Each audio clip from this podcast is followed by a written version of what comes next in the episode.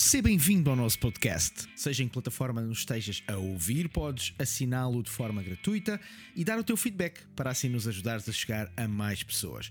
Podes também, e se preferires, ver este programa em versão videocast no canal Perspetivar no YouTube, onde basta pesquisares por Tudo Bons Pastores. Obrigado por estares aí desse lado.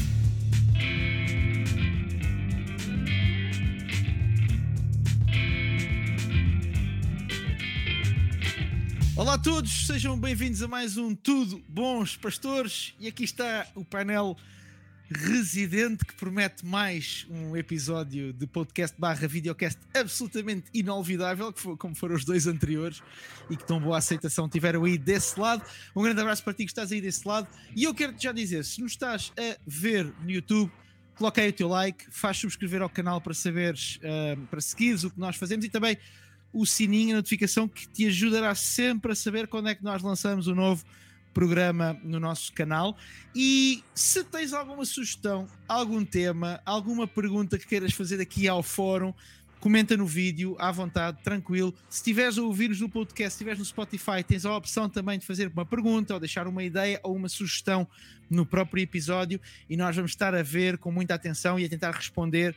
Aliás, estamos a pensar em formas de melhor responder às muitas perguntas e ideias que já nos foram chegando ao longo dos últimos episódios, e eu quero que saibas que nós estamos deste lado aqui muito atentos e sempre na expectativa de responder da melhor maneira às tuas questões, sugestões, ideias e por aí fora. Como sempre, eu tenho comigo dois dinossauros, no sentido carinhoso do termo, o pastor Carlos Cardoso, a quem nós apelidamos de Carlitos, de forma assim muito, como é que se diz, carinhosa, e o grande Tiago Cavaco, sempre com o seu look absolutamente extraordinário, ali. Eu hoje não trouxe a cena franciscana, esqueci-me do hábito, tenho que...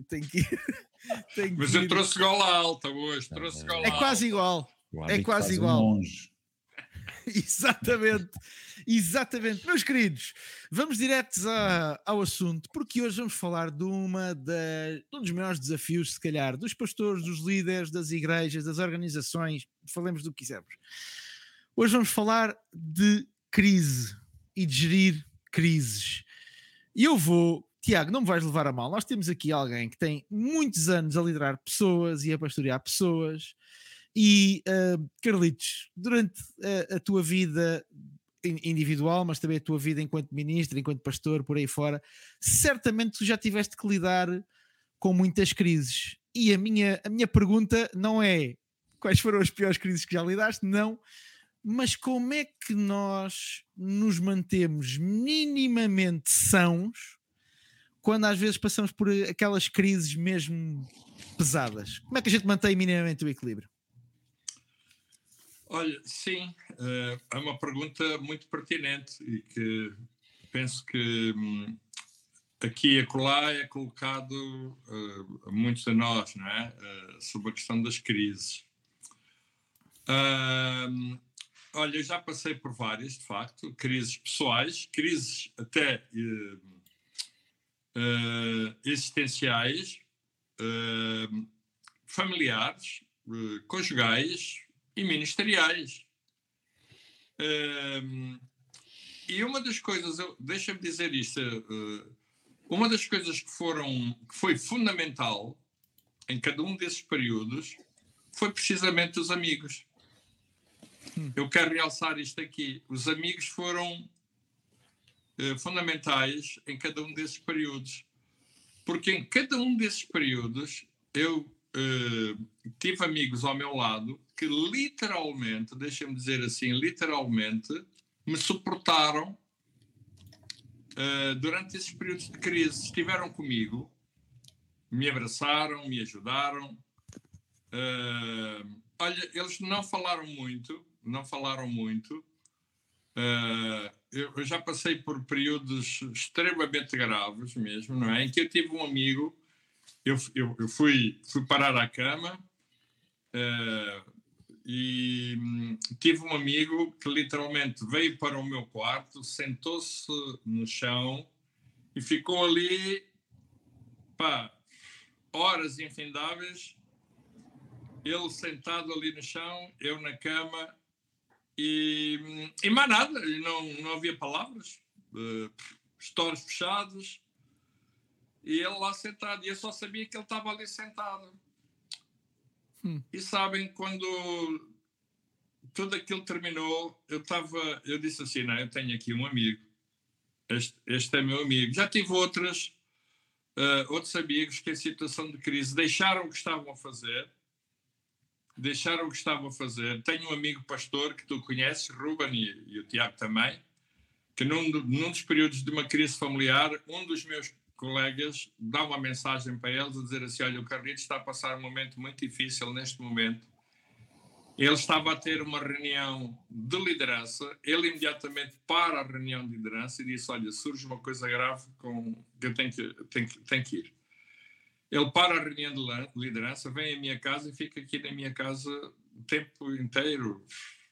Pá, ficou aqui comigo. Foi, e nessas alturas, a presença dos amigos, mesmo sem muitas palavras, foi fundamental. Há pessoas que dizem assim, eu tenho colegas que dizem assim, eu não tenho amigos, eu tenho amigos. Tenho os amigos, foram fundamentais. Olha, esta foi uma das formas, ou tem sido uma das formas, e quero ver se não a perco nunca, tem sido deixa-me usar esta expressão, um sustentáculo para a minha vida em tempos de crise, e já foram extremamente complicados, os amigos. E tu estás a falar, em grande parte também, pelo que eu percebi, de crises particulares, ou seja, pessoais, situações da tua vida familiar conjugais, ou até questões, exatamente. Familiares, conjugais, não é?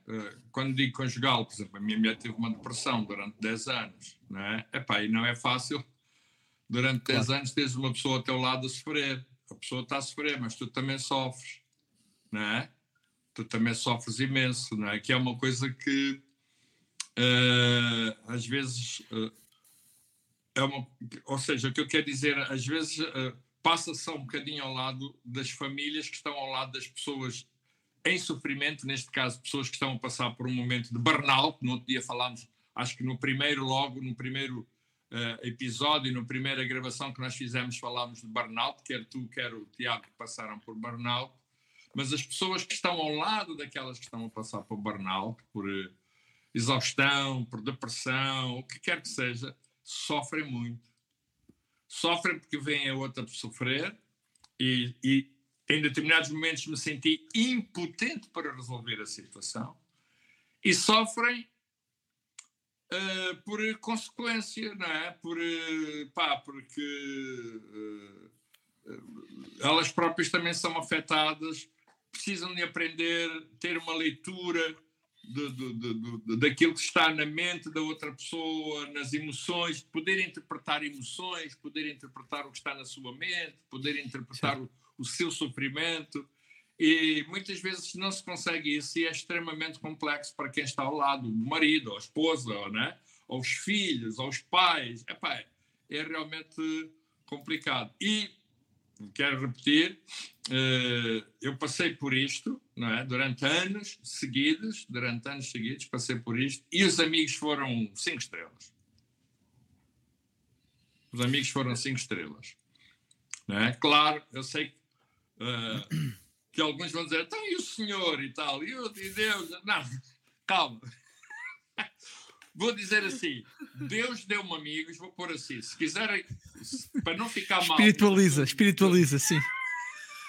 Vou pôr assim, Deus colocou amigos no meu caminho que foram o seu próprio suprimento para a minha vida. Uhum. Suprimento de cura, suprimento de restauração. Deus deu-me essas pessoas que ainda hoje as tenho para estarem comigo. Portanto, e passa muito por aqui. Os amigos são fundamentais. Não ter amigos, é tu passares ao lado da maior riqueza da vida, passares ao lado disto. Carlitos, deixa-me fazer aqui uma adenda, porque tu mencionaste muito bem os amigos, e mencionaste muito bem algumas situações que aconteceram contigo, de amigos que te puderam socorrer.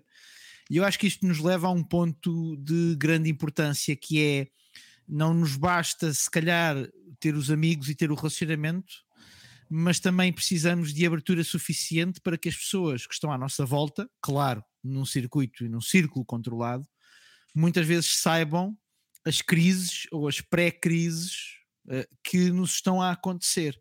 E eu creio que ainda é um bocadinho tabu, é um bocadinho assunto proibido muitas vezes para pastores e líderes, o assumir das suas dificuldades na sua vida pessoal, da sua crise, às vezes não da crise que já está instalada, mas da crise que se está a instalar em alguma área da sua vida.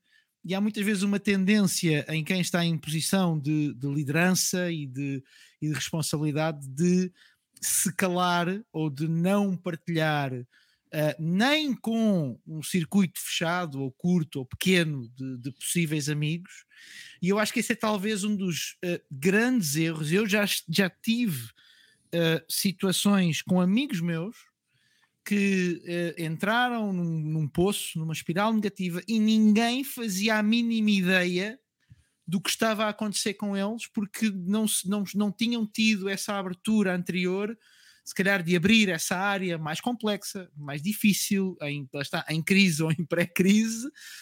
E o que disso resulta muitas vezes é tu teres...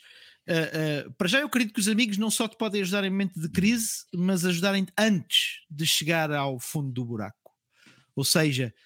Os relacionamentos não são só uma forma de sair da crise, não são só uma forma de trazer consolo, mas muitas vezes são uma forma de evitar um buraco fundo, porque te ajudam, porque te aconselham, porque te animam, né? Por aí fora. Mas também, quando tu não sabes o que se passa com a pessoa do outro lado, torna-se às vezes muito difícil adivinhar o que está a passar pela cabeça naquele momento e como é que tu podes ajudar. E conhecendo eu o mundo da igreja, aliás, foi uma das perguntas que nos fizeram na sequência do primeiro episódio, foi vou tentar reproduzi-la textualmente, não a tenho aqui, mas foi o quão aberto ou o quão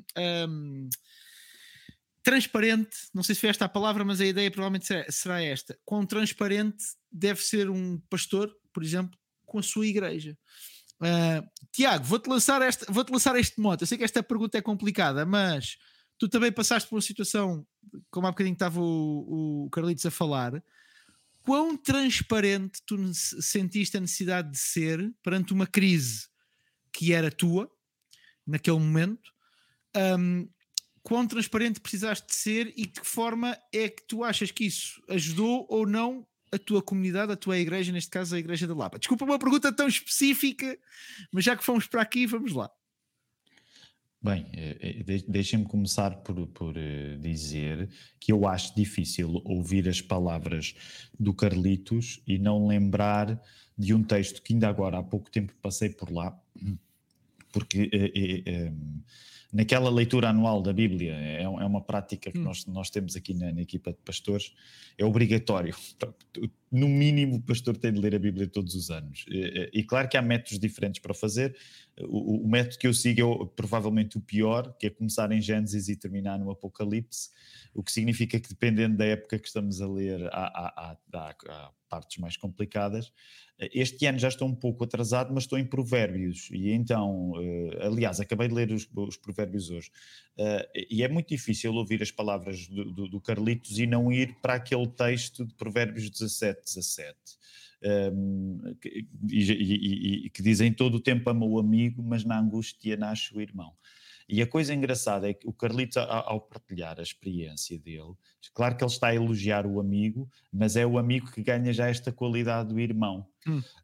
O que significa... Sabem uma coisa que eu acho difícil, e agora estou a falar pelo menos difícil para mim, porque as nossas dificuldades podem ser diferentes.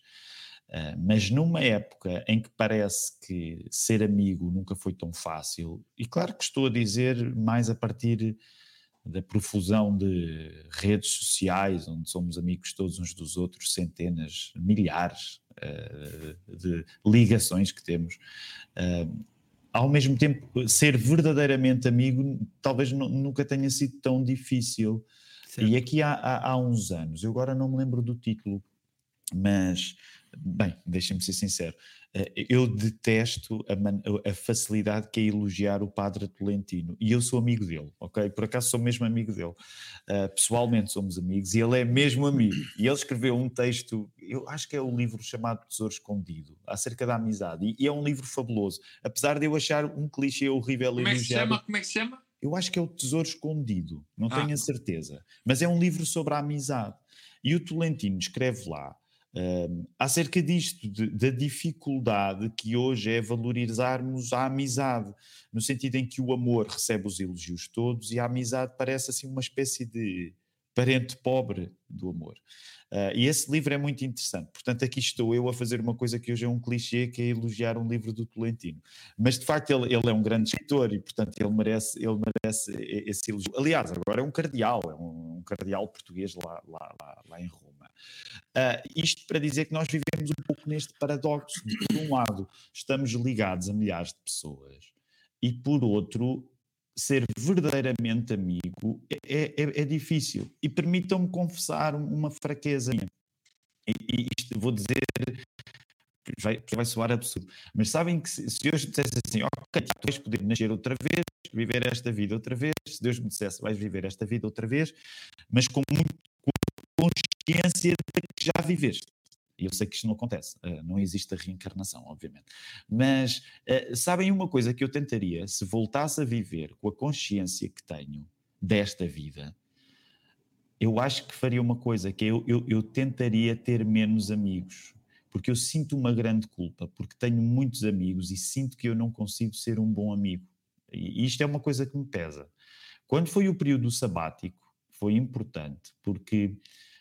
Houve cargas que eu acho que Deus nos ajudou, a mim e à Ruth, a retirar de cima de nós. Mas eu confesso-vos que uma das maiores cargas da minha vida, eu sinto que não consigo corresponder às pessoas que me amam.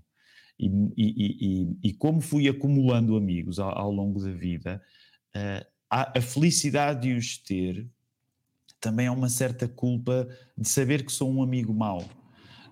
E sabem, isto para mim é uma das coisas que na vida cristã funciona de uma maneira paradoxal.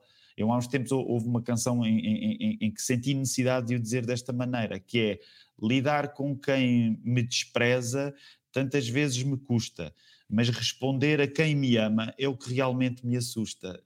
Desculpem o poeminha de terceira categoria. Tá bom.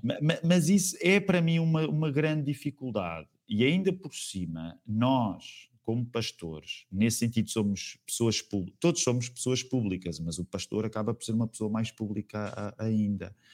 E uma das coisas que tem sido difícil para mim é aprender que ser pastor, por exemplo, não é poder ter a pretensão de ser amigo de todas as pessoas que nós pastoreamos, precisamente porque a amizade é essa coisa preciosa que o Carlitos estava a falar. Agora, Ruben, eu sei que já falei muito, ainda não fui diretamente à pergunta, mas isso era uma coisa que estava no meu coração à medida que estava a ouvir o... Aconteceu aqui um telefonema, pai, tive de desligar isto, desculpa. Estás de volta. Agora, desculpa este tempo todo, Ruben, para tentar ir direto à tua questão de quão transparente, eu acho... Atenção, e o que eu vou dizer não é de todo um conselho bíblico, até porque há coisas que muitas vezes estão relacionadas também com o temperamento que Deus nos deu. Há uma coisa que eu não a tomarei necessariamente como uma qualidade bíblica, mas que está relacionada também com o temperamento com que Deus me criou e que eu acho que ajuda no processo de transparência, que é... Eu sou tolo, naturalmente sou tolo, olha, por ter acabado de ler os provérbios. Porque uma das coisas que o livro dos provérbios passa a vida a dizer é que se tu ficares calado, até o tolo quando fica calado passa por sábio. E eu sou naturalmente uma pessoa muito tola, que fala demais e se arrepende. O que é que eu acho que a graça de Deus às vezes habilita num tolo? Como ele fala, às vezes é mais fácil ser transparente. Agora, eu não estou a elogiar a tolice natural de muitas pessoas que deviam estar caladas e não conseguem. Mas no meu caso, uma coisa que eu notei, e claro, eu não andava a alardear os momentos mais difíceis que estava a viver. Portanto, eu partilhava-os com a família, com a Ruth, nem sequer com os miúdos, até porque são novos e não teriam grande capacidade de compreender, e com o presbítero e com a equipa pastoral. Portanto, uma das coisas que aconteceu é que, de facto, a transparência, talvez por essa minha tolice de partida, com a equipa de pastores, sempre existiu. Portanto, aliás, eu lembro-me que as primeiras lágrimas que começam a aparecer sem uma razão, que geralmente é um dos sinais de treva, de tristeza, eu lembro-me que, além da Ruth, elas aparecem precisamente com o Mark. Estávamos no carro a conversar e eu lembro-me de começar a chorar sem grande razão. Portanto, isso permitiu com que esse momento fosse transparente e depois que tentássemos administrá-lo com algum cuidado. E termino só dizendo isto. Quando foi necessário dizer à Igreja que a família Cavaco precisava tirar um período sabático de 6 meses, portanto, isso já era uma decisão dos pastores, nem sequer a Igreja não foi consultada. Apesar de nós sermos congregacionais, há coisas que nós não consultamos a Igreja, há coisas que nós informamos a Igreja. E quando isso aconteceu, foi a primeira vez, depois de um período de 2 anos, que a Igreja estava a saber que, de facto, eu não estava nas minhas melhores condições. Isso não foi escondido da Igreja, porque a Igreja estava comigo e via-me, mas também não foi publicado pela Igreja. Foi informado pela Igreja na altura certa, quando já havia um plano para trabalhar esse problema. E esse equilíbrio é às vezes um bocadinho complicado, que é, com quem é que nós devemos falar dos assuntos, porque às vezes confunde-se um conceito bíblico que é o tal livro aberto, a nossa vida ser um livro aberto, confunde-se isso com toda a gente saber tudo, não é? O que muitas vezes é um erro para a Igreja e também para o pastor ou para o líder, ou seja o que for. Mas também há muitas vezes depois o outro lado. Esse era o porquê da minha pergunta. Há muitas vezes o outro lado de ninguém saber de nada. E o facto de... eu acho que mencionaste e muito bem, Tiago, e não sei se no teu caso farias alguma coisa diferente, mas o facto de teres alguém que estava a par, alguém com responsabilidades e que estava a par do que estava a acontecer, eu acho que volta um bocadinho àquilo que o Carlitos há bocadinho estava a levantar, que é nós precisamos de ter essas pessoas ao nosso lado, da mesma forma que nós precisamos de estar ao lado dessas pessoas. E é muito engraçado, eu vou voltar um bocadinho atrás nas tuas palavras, porque eu revi-me bastante quando tu disseste que sentes algum peso e que se pudesses terias menos amigos, né? Se pudesses reviver outra vez terias menos amigos, porque eu acho que esse é um... Se nós formos francos, esse é sempre um desequilíbrio que nós, enquanto pastores, teremos que lidar com ele toda a vida, e eu acho que é bom nos sentirmos mal com ele, porque nos coloca um bocadinho num lado humano, que é nós temos essa noção de que muitas vezes há mais pessoas, ou podem haver mais pessoas que são nossas amigas do que nós, no sentido da tal amizade, somos, não é? Porque as pessoas olham para nós de outra maneira, porque se calhar nos ouvem a falar, dão peso às nossas palavras, mesmo quando são ditas perante a congregação ou noutro fórum qualquer, e isso também acho que nos ajuda um bocadinho a nos manter num lado humano, porque se há coisa, não sei se já disse isto aqui nos 2 episódios anteriores, se há coisa que me irrita solenemente, e irrita-me mesmo, vocês agora não estranhem se me virem as veias a começar aqui a saltar do pescoço, mas há coisa que me irrita solenemente na cristandade e na liderança cristã muitas vezes, é uma cultura de uma imagem de super-homem e de super-mulher. Irrita-me solenemente, acho que é das coisas mais nefastas que o cristianismo pode ter, a ideia de que há seres quase iluminados, desculpem a expressão, que parece que nunca passam por nada, que nunca lhes acontece nada, que estão sempre 5 centímetros acima do chão, e é a pior coisa que nós podemos fazer às pessoas que connosco, que olham para nós e que procuram algum tipo de guia ou de liderança para a sua vida, é nós darmos uma ideia de uma vida que não existe, que é uma vida perfeita e que só lhes vai, e que cada vez que olham para a nossa vida e só lhes vai acrescentar o peso sobre a sua própria vida. Porque, quando tu olhas para alguém e vês o pai perfeito, a mãe perfeita, o pastor perfeito, o marido perfeito, a mulher perfeita, isto dizia o Carlitos no primeiro episódio, quer dizer, a gente olha para a vida de algumas pessoas e sente-se uns miseráveis, e porque é tudo tão certinho, é tudo tão direitinho, nunca se enganam, nunca erram, não sei quanto a vocês, eu sei que o Carlitos está quase na perfeição, mas a minha vida está muito longe de ser perfeita, nada, nem perto disso, e isto pode parecer secundário, mas eu acho que a grande responsabilidade, ou uma boa responsabilidade das crises pelas quais as pessoas passam hoje em dia, até dos pastores, é nós olhamos para o outro lado, os ingleses usam esta expressão, né? Nós olhamos para o outro lado do monte e a relva é mais verde do lado de lá. A relva é mais verde do lado de lá e não é. Depois a gente um dia que vai ao outro lado do monte percebe que não. E esta franqueza acho que nós precisamos de assumir a nossa humanidade, o nosso erro, as nossas lutas diárias, parece a única forma, é para mim. Para mim é assim, a única forma de eu viver a minha vida e de eu viver o meu ministério, porque estou muito cansado da pressão, muitas vezes autoimposta, para sermos quase perfeitos. E depois vai entroncar naquilo que o Carlitos começou por dizer muito bem, né? sobre as crises, que é, e depois, que amigos é que tu tens? E depois, quem é que sabe aquilo pelo qual tu estás a passar? E depois, quem é que te pode dar a mão e quem é que te pode ajudar? Provavelmente ninguém. E essa para mim é uma das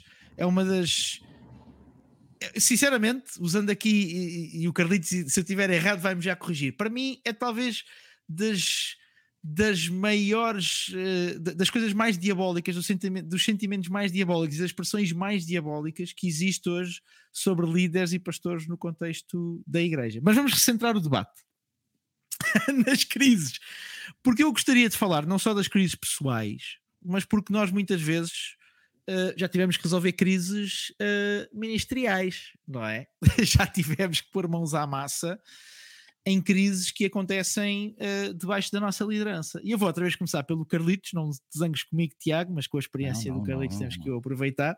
Nós estamos aqui para ouvi-lo a ele. Eu farto-me tirar notas, eu vou confessar, algumas mentais, mas muitas delas mesmo assim. Eu também, olha lá. Eu estou munido de um caderno.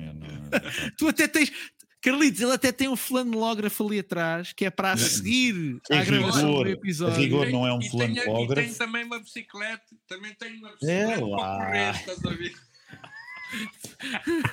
Nossa, eu estava a achar. Olha ali a bicicleta, olha. Tá, parece bem.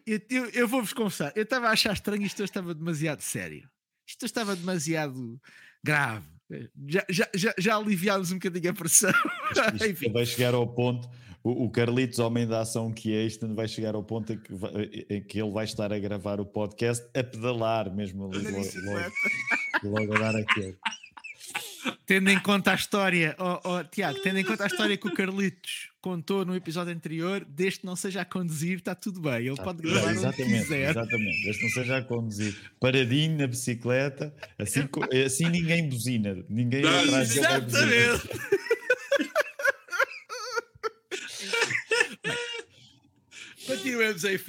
Continuemos em frente. Crises ministeriais. Carlitos, eu sei que... pela relação que temos, conheço que já passaste por algumas, não te vou pedir obviamente para entrar em pormenores.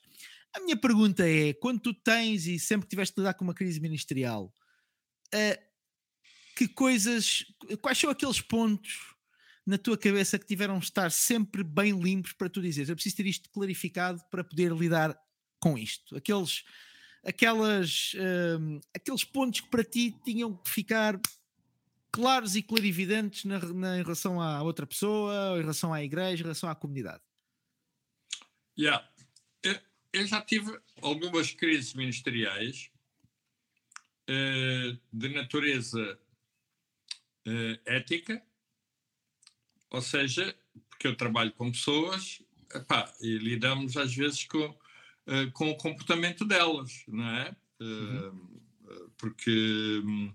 o cristianismo, o evangelho é comportamental também, não é? A gente não se pode dissociar disto, não é só em função das crenças e das coisas que de facto nós acreditamos, ou seja, aquilo que nós acreditamos tem que ter um reflexo na nossa postura de vida, no nosso comportamento, correto? E então o evangelho tem esse reflexo, não é? utilizando as palavras do Senhor Jesus, um discípulo tem que dar fruto. Mais do que isso, tem que dar muito fruto, né? Ou seja, os frutos são um reflexo comportamental daquilo que são... tem a ver com a tua identidade, não é? O ser e o fazer. Nós não podemos dissociar, que hoje há aí muito na moda, só o ser, não é? Só o ser e o fazer não conta muito, mas as duas coisas estão associadas, o ser e o fazer, não é? Em determinada altura, se vocês se recordem, Filipe perguntou a Jesus: Senhor, mas mostra-nos o Pai. E ele disse: olha, espera aí, olha, quem me vê a mim, vê o Pai. Pelo menos por causa das mesmas obras que eu faço. Quem vê as minhas obras, vê as do Pai. Ou seja, aqui estamos a falar, Jesus está a falar da sua identidade e o reflexo, os frutos, como consequência disso. Então, no ministério, muitas vezes nós temos que lidar com isso. Temos pessoas ao nosso redor, que fruto do seu, vamos dizer assim, do seu mau comportamento, às vezes de um comportamento inadequado para o ministério que executam, não podem estar à frente do ministério.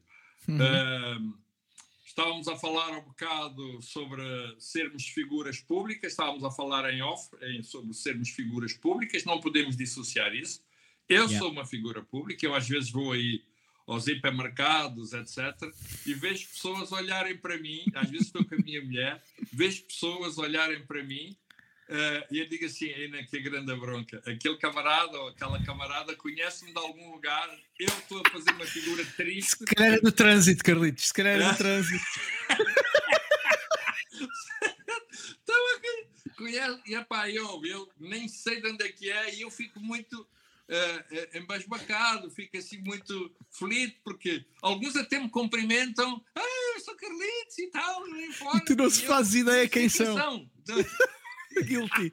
Porque a pessoa parte do princípio, certo, que eles me conhecem e que tem que saber. Então, ou seja, o que eu quero dizer é assim: eu às vezes digo à minha mulher: a gente nunca se pode portar mal. É a única coisa que temos diferentes dos outros, é que a gente nunca se pode portar mal. Os outros podem se portar que ninguém os conhece. A gente não. Temos que portar sempre bem. Epá, temos que ter um espaço para nos portarmos mal também, não é? Precisamos de um espaço para portar mal. Também precisamos, faz parte, desafia. Então, na questão das crises, é assim. Eu aqui já tive algumas situações terríveis com elementos do Ministério que não estavam adequados para as funções que eu ocupava, e tive que agir, tive que falar com eles, tive que tirá-los do ministério, porque os seus comportamentos eram absolutamente desadequados às funções que ocupavam. E isso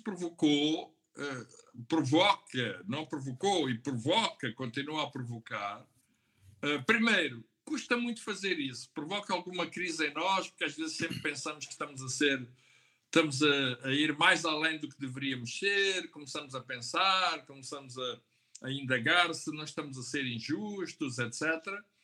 Provoca essa crise em nós, né? Porque custa muito ter que confrontar com uma pessoa. Pior de confrontar é depois ter que afastar, muitas vezes ter que levar a pessoa a uma posição, digamos, que nós não gostaríamos que acontecesse, mas que terá que acontecer.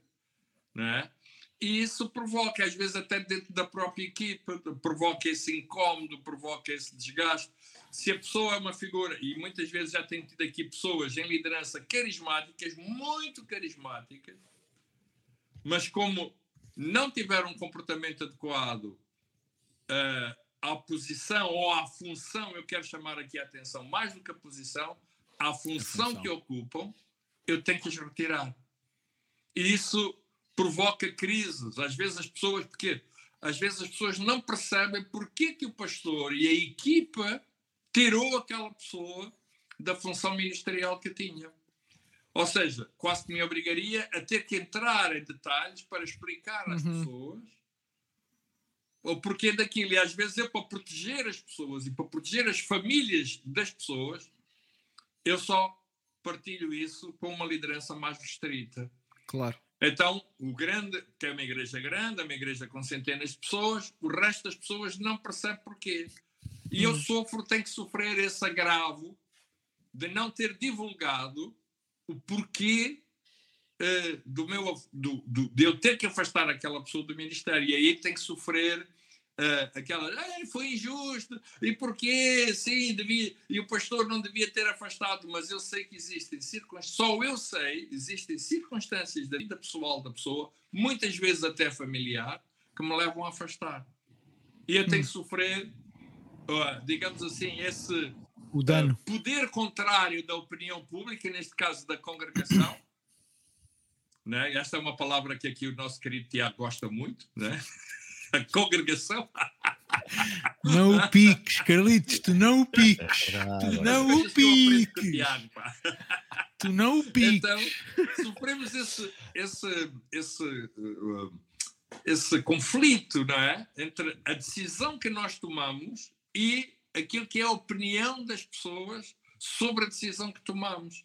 Mas temos que ser firmes. Eu já fiz várias vezes, até pessoas perto, pessoas até da equipa. Eu já afastei, no mínimo, 2-3 pessoas da equipa de presbitério porque o seu comportamento não era adequado.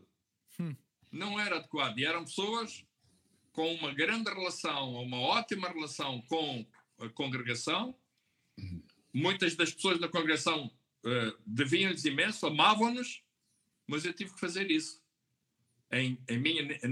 Em favor, em consciência, digamos assim, em prol do comportamento ético, muitas vezes ministerial, pastoral, tive que fazer isso.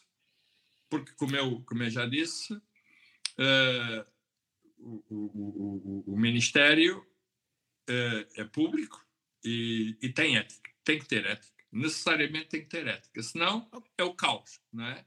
É o caos e descredibiliza. Vou aproveitar para... Desculpa, termina. Força. Eu ia aproveitar para puxar aqui um assunto que estávamos a falar há bocadinho em off, e é um assunto que de certeza que o Tiago, que é a questão da conduta e das pessoas que têm responsabilidades a nível da igreja, porque muitas vezes essas crises ministeriais, em boa parte, nem todas, claro que sim, e eu já vi muitas com os meus próprios olhos. Mas às vezes também tem um quê, se calhar, de falta de clareza e de clarividência do que é expectável num ministro, num pastor, num líder. E eu gostava de puxar aqui, Tiago, se tu és um fã de códigos de conduta, conta-me lá. Epá...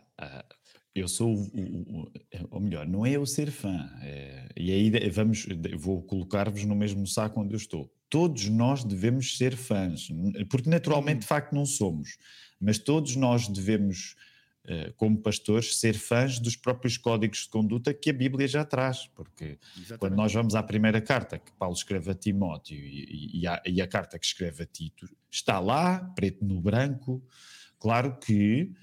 Não quero com isto dizer que às vezes compreender algumas coisas é simples e linear para todos, mas as coisas que, por exemplo, estão escritas em relação às qualificações dos pastores são bem claras e não dependem de um grupo,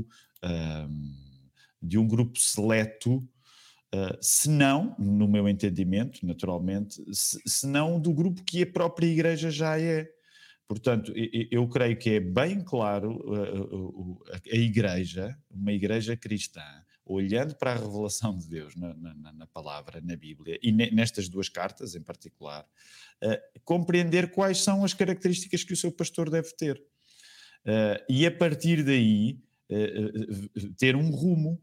Portanto, é que nós às vezes também podemos falar destas coisas quase já tão distantes do que está lá, tão límpido no texto, que parece que quem vai decidir quem o pastor deve ser ou como ele se deve comportar é assim agora uma questão muito complexa. Não é. Claro que, ao dizer isto, não estou, ou pelo menos não quero ignorar, que depois, dependendo de cada igreja, da sua dimensão também, da sua história, nós aplicaremos estes princípios de modos diferentes. Uma das coisas interessantes neste podcast, naturalmente, é que para quem estiver mais atento e for fazer a sua leitura, vai compreender que há diferenças assinaláveis entre a Igreja Cristã Manancial de Águas Vivas, do Carlitos, a Hillsong, tua, do Ruben, e a Igreja da Lapa. Portanto, há diferenças grandes que nos farão, imaginem, se nós nos pusermos a discutir estas coisas, o podcast era só por conta destas diferenças. Agora, voltando à tua questão, Ruben, eu não sou fã, a questão, o problema é que de facto eu não sou fã de códigos de conduta, mas eles servem como um reflexo, porque há aqui um princípio fantástico no que o Carlitos disse, e deixem-me voltar lá. Eu às vezes fico com a ideia que o Carlitos tem uma câmara escondida na minha casa, porque ele diz tanta coisa. Por exemplo, ele foi citar um texto, João 14 e João 15, sabem que é um texto que geralmente é o texto que eu memorizo a caminho da igreja, no comboio. E já o estou a fazer há uns anos, porque eu levo tempo a memorizar, e já memorizei o capítulo 14 e estou no capítulo 15, e uma das coisas que o Carlitos mencionou, lembram-se, portanto, quando diz epá, mostra-nos o Pai, de facto há aqui um princípio que tem de ser depois vertido nestes procedimentos que estão relacionados com a maneira como nós organizamos a nossa igreja, e o Carlitos disse com razão que há uma... Conhecer o caráter de Deus, a substância de Deus, acontecia através de Jesus, através daquilo que Jesus dizia. Portanto, primeiro aparece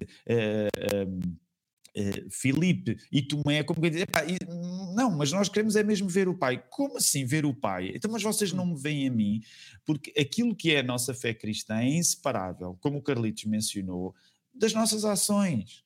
E claro que nós não somos Jesus. Portanto, as pessoas não olham para nós e não devem conhecer Deus da mesma maneira que, olhando para Jesus, deveriam conhecer. Mas nós não somos Jesus para os outros, mas nós devemos ser como Jesus, no sentido em que nós não salvamos os outros, mas as nossas ações devem mostrar a substância da nossa fé, como o Carlitos estava a dizer. Portanto, quando esta dimensão ética que o Carlitos mencionava, quando aquilo que nós fazemos contradiz aquilo que nós queremos, naturalmente é simples e claro que estamos numa posição de sermos corrigidos, e se somos pastores, dependendo daquilo que está em causa, porque claro, nem todos os atos são iguais, mas dependendo daquilo que está em causa, como o Carlitos mencionou, até ser removido do pastorado. Deixem-me só aqui fazer uma nota ainda, última, Ruben, que é... Porque o Carlitos depois menciona uma coisa que é complexa, e lá está. Nós precisamos de ler a Bíblia e compreender os seus princípios, porque muitas vezes, quando os pecados não são públicos, não cabe à igreja revelá-los, ou seja, nem sequer cabe aos pastores revelá-los. Há pecados públicos que têm de ser tratados publicamente, esse é o meu entendimento daquilo que a palavra diz. Mas aliás, a maioria das coisas com que nós trabalhamos enquanto pastores, no recato do nosso gabinete, ou seja, lá o lugar onde recebemos as pessoas, são coisas que de facto se devem manter privadas, se privadas foram. E as pessoas...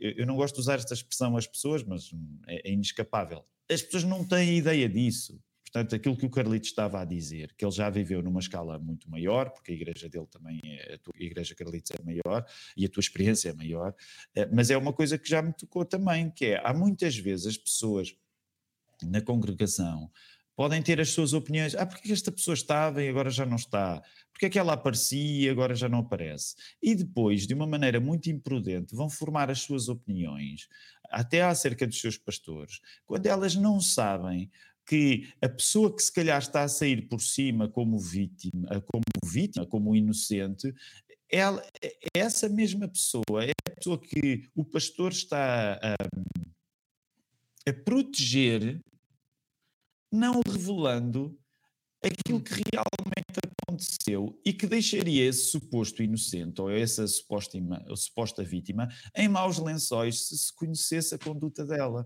E, portanto, essas são aquelas coisas que, de facto, nós como pastores, eu acho que nós não podemos cair num extremo, que às vezes hoje também... Eu hoje, e eu sinto essa tentação. Eu às vezes vejo aí pastores, eu próprio sinto essa tentação de ir para a internet. Ai, a vida de pastor é tão difícil, vocês não sabem. A hora que eu me deitei, a hora que eu acordei, o que eu ouvi, o que eu aconteci. Epá, eu acho que os pastores devem ser muito cuidadosos e não se fazerem de ovelhas para o matadouro daquilo que a vida é. Mas ao mesmo tempo também é verdade, e nós temos de concordar, que só Deus e as nossas próprias equipas sabem aquilo que está além do que é público, e o cuidado à semelhança de Cristo que nós devemos usar para proteger as pessoas que nos atacam. Quantos de nós é que já não temos quilómetros corridos de proteger pessoas que publicamente nos foram atacar? É tremendo, é tremendo. Oh, Tiago, tu mencionaste aí um aspecto, porque falavas antes desta última parte da tua resposta, falavas aí da correção e da correção do pastor. Ou pelo menos vamos colocar assim, a correção da figura de autoridade mais alta. Vou pôr assim, que é para abarcar todas as nomenclaturas. E eu quero deixar aqui quero fazer uma pergunta baseada numa palavra, que é a palavra escrutínio. E não vou mentir, nós andámos a falar isto antes em off. Mas nós muitas vezes, enquanto pastores, eu apesar de não ser e não ter sido pastor principal de uma igreja, até aos meus 37, quase 38 anos, que é o que eu tenho agora, mas já lidei com uma equipa muito grande, maior do que muitas igrejas, e era muito difícil manter o escrutínio, entre aspas, em relação às pessoas. Mas com acompanhamento pastoral, com preocupação, com relacionamento, isso consegue-se. A minha questão é diferente, e quem é que escrutina quem tem o poder? Quem é que escrutina quem está na posição onde é mais difícil ser escrutinado? Quem é que escrutina um pastor, por exemplo, principal? Quem é que escrutina a figura de autoridade mais importante? Porque eu acho, e o Tiago mencionava muito bem, e o Carlitos também falou sobre as questões de ética. A Bíblia é clara quando fala no que é que um bom ministro, um bom pastor deve ser, nas suas características. Mas nós também sabemos que nada disto vale. Isto é como as leis, não é? A lei de nada vale se não tiver se nós não conhecermos o seu incumprimento. E se nós não tivermos uma sanção associada, não é? E a minha questão é esta, como é que se escrutina? Como é que se consegue escrutinar, por exemplo, um pastor? Como é que se pode, e nós sabemos, porque já andamos nisto há algum tempo, apesar de sermos todos novos, quanto dano já foi feito, por exemplo, por pastores? A verdade é esta, Carlitos, saberás melhor do que eu, às vezes por más decisões, mas às vezes também por maus comportamentos, lá está, por comportamentos que saem fora da conduta.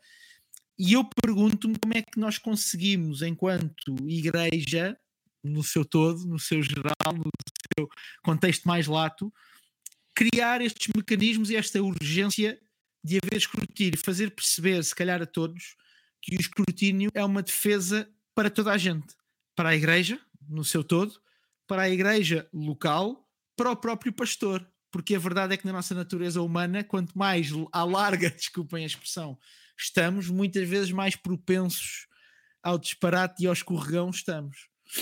E eu lanço esta pergunta: como é que nós criamos esta cultura de escrutínio? Carlitos, avança. Eu até estou a tirar apontamentos e tudo. Olha, sim, tu disseste aí uma palavra muito interessante, que é cultura de... A questão é que há igrejas que não têm, ou há comunidades ou igrejas que não têm cultura de... Ter uma cultura de escrutínio é fundamental.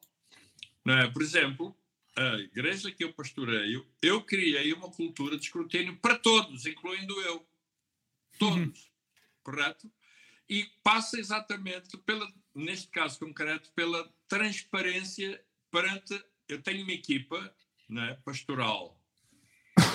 E tenho uma equipa liderança, que são os níveis mais elevados, digamos assim, até do ponto de vista estatutário. Os nossos estatutos prevêem isto, prevêem o presbitério e depois prevêem o órgão consultivo, correto?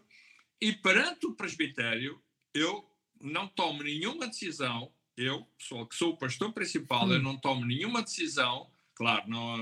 Quando digo, eu não estou a falar de comprar papel higiênico para as casas de banho ou comprar as águas para o bar. Não, não é isso. Estamos a falar decisões do fundo. Devia de ser bonito. Correto? Portanto, eu não preciso de fazer uma Assembleia Geral com uma mesa e o presidente e os vogais para ir comprar o perfume para a casa de banho. Eu não preciso fazer isso, correto?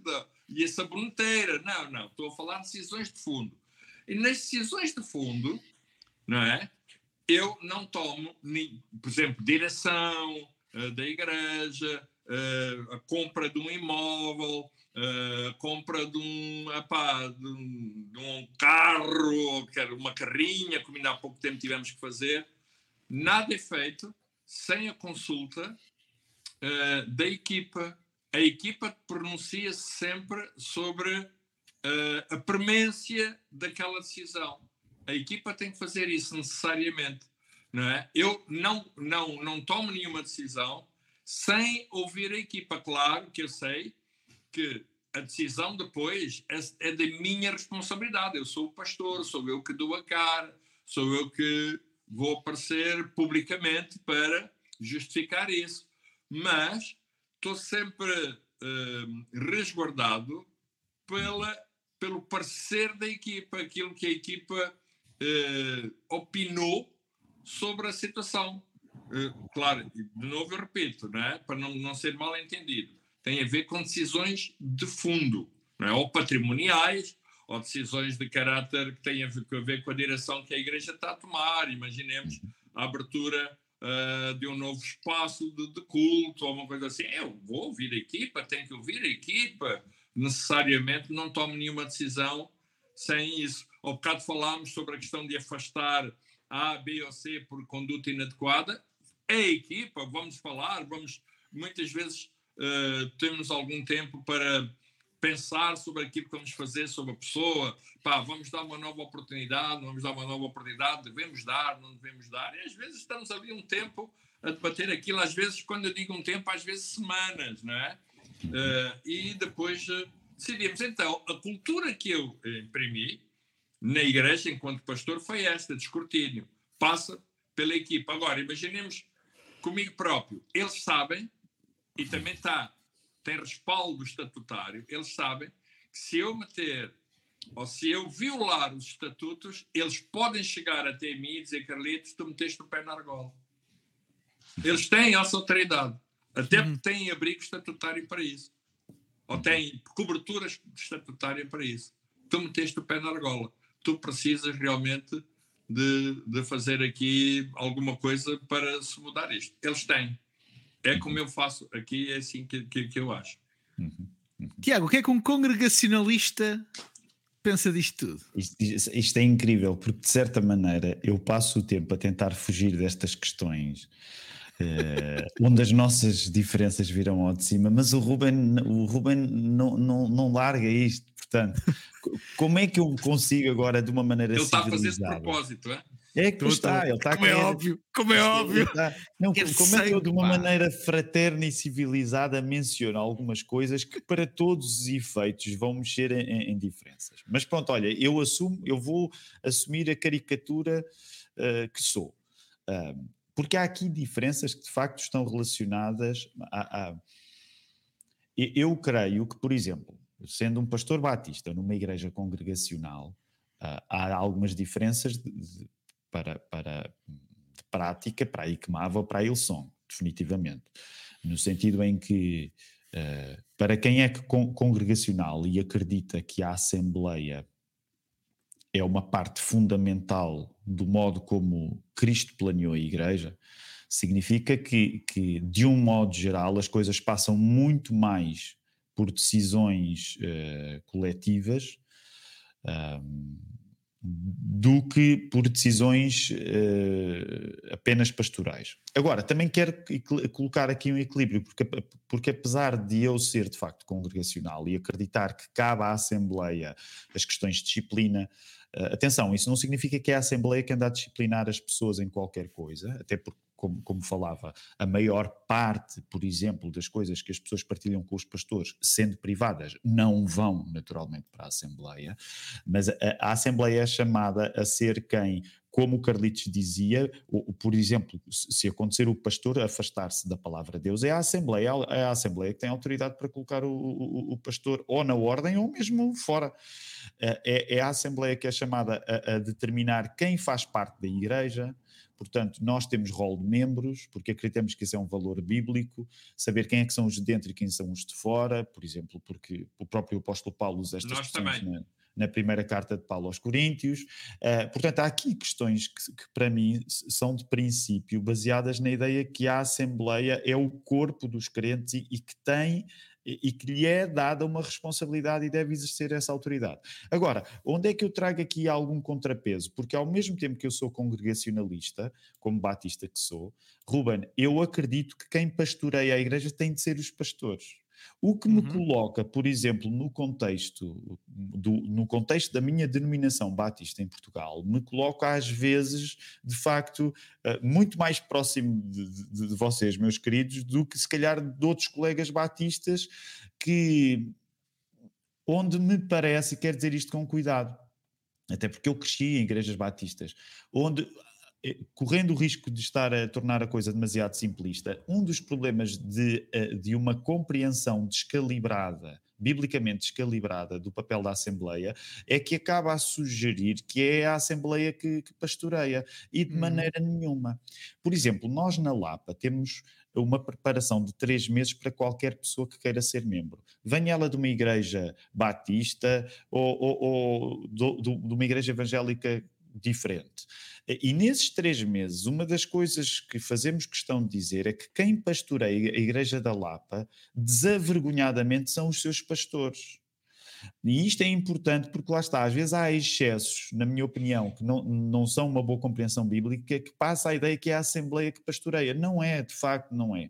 E algumas coisas absurdas que o Carlitos mencionava, infelizmente, às vezes caracterizam algumas igrejas batistas, quase, pegando no exemplo, em que andam a discutir qual vai ser a cortina que vai ser comprada para... Eu já estive em igrejas que discutiam este tipo de discussões. Agora deixem-me dizer, porque indo à questão do escrutínio, isto é muito interessante, e deixem-me começar por um princípio, que é, o escrutínio para todos os efeitos é sempre uma escolha, é a própria pessoa, em último grau, que decide se pode ser escrutinada ou não, porque todos nós temos o dom de nos escondermos dos outros. Portanto, do lado oposto do escrutínio está a capacidade que eu tenho de me esconder. E até nos lugares mais públicos nós arranjamos maneiras de nos esconder. Até com os sistemas de maior escrutínio nós arranjamos maneiras de nos esconder. É por isso que a história de toda a humanidade é quando nós fazemos mal, nós tentamos esconder, e é Deus a ir ao nosso encontro e a colocar à mostra aquilo que nós tentamos esconder. É isso que acontece em Gênesis 3 com Adão e Eva, é isso que acontece continuamente na nossa vida. E é por isso que essa iniciativa de Deus de ir atrás de nós, de se ir intrometer no pecado que nós tentamos esconder, ela tem o auge máximo no nosso Senhor Jesus, que é essa presença diante de nós que somos pecadores. Agora, só para terminar isto, porque, por exemplo, isto é interessante, no caso do Carlitos, tu precisaste de construir, vamos dizer assim, uma cultura de escrutínio aí, que eu acho que de alguma maneira os pastores aqui na Lapa também tentam fazer, partindo de uma circunstância muito diferente do que aquela que talvez seja a vossa, que é, e deixem-me só partilhar isto rapidamente, eu, a determinada altura, compreendi que no contexto congregacional de onde eu vinha, esta relação do escrutínio e da exposição pastoral estava descalibrada. E muito rapidamente, eu dei por mim, a determinada altura, a pensar, espera aí, e vou exagerar, ok? Eu sou bom em exagerar, mas deixa-me exagerar um pouco. Eu reparei numa coisa no funcionamento das nossas assembleias que, deixa-me dizer, eu cheguei à conclusão que era ímpia mesmo, que era, o pastor estava lá à frente, e no momento em que o pastor estava a falar lá à frente, já não era uma questão de escrutínio, qualquer pessoa podia dizer o que quisesse e perguntar o que quisesse, da maneira que quisesse ao pastor. E eu cheguei, espera aí, isto não é escrutínio, isto é tiro ao boneco. Houve uma assembleia que eu tive no início de 2017 e que eu pensei, atrás não volto nunca mais, como diz o cântico, estou seguindo a Jesus Cristo. Este sistema é iníquo, porque sob uma aparência de escrutínio, dezenas de pessoas podiam cilindrar-me com qualquer pergunta. Eu, que supostamente era a figura da autoridade, podia ser cilindrado da maneira que eles bem quisessem, e eu... Diz Hebreus 13, 17, eu que vou ter de prestar contas a Deus de como pastoreei, eu não tinha a mesma capacidade de fazer isso com as pessoas que estava a pastorear. E eu cheguei a uma conclusão, não fui eu, foi a equipa de pastores, dizer, isto não faz sentido nenhum, porque isto de facto é a inversão completa do bom princípio do escrutínio para a ideia, o pastor está lá à frente e como eu estou numa assembleia posso dizer o que eu quero, siga para bingo. E há pastores batistas simplesmente a desistir, porque obviamente são trucidados por este sistema iníquo. E nessa medida, o que é que nós compreendemos? Nós não abandonámos o congregacionalismo, mas nós ganhámos uma compreensão diferente daquilo que a Assembleia deve ser. E aqui volto e termino nesta ideia. O escrutínio é sempre uma escolha. Cada pessoa tem de escolher a liberdade difícil de poder ser escrutinada. E obviamente nós devemos procurar os sistemas mais bíblicos, justos e sustentados desse escrutínio existir, como o Carlitos muito bem mencionou, mas isso não representar uma inversão completa, que infelizmente é aquilo que acontece com muitas igrejas no contexto denominacional de onde eu venho, que é o pastor... Eu sei que disse que ia terminar, ainda não terminei, eu prometo que é agora. Mas, por exemplo, uma das coisas que eu tive... Isso é próprio dos pastores, vês? Isso é próprio dos pastores. Dizem que uma boa pregação acaba 7 vezes, não é? Mas deixem-me só dizer isto, porque foi uma coisa que eu tive que passar, que sabem que passou a ser parte da comunicação pastoral aqui na Lapa, que é, meu querido, os pastores vão fazer um esforço muito grande de te ajudar e serem uma voz de intimidade e cuidado contigo.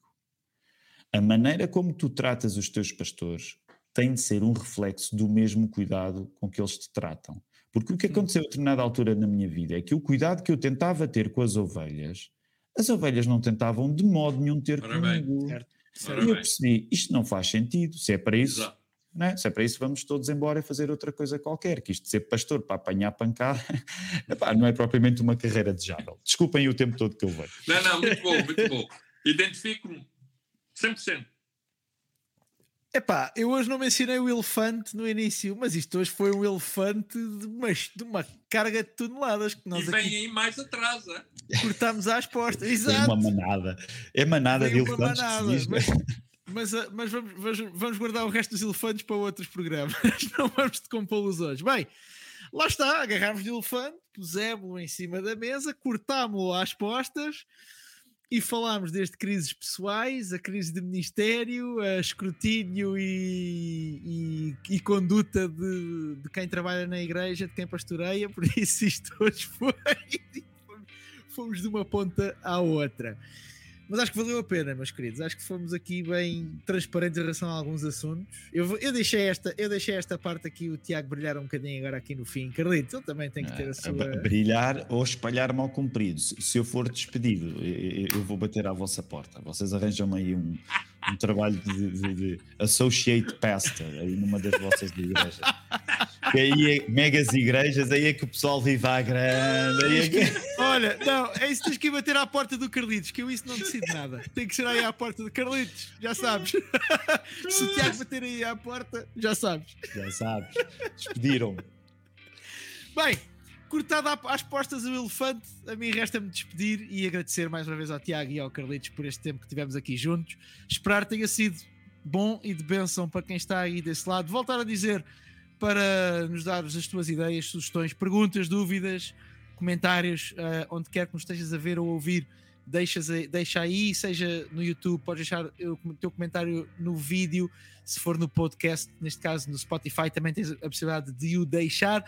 E se nos estiveres a ver, like, subscrever e aí as notificações para saber sempre quando é que lançamos um novo episódio. Aí está, meus queridos, muito obrigado.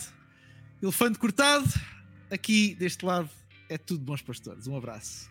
Um abraço. Um abraço.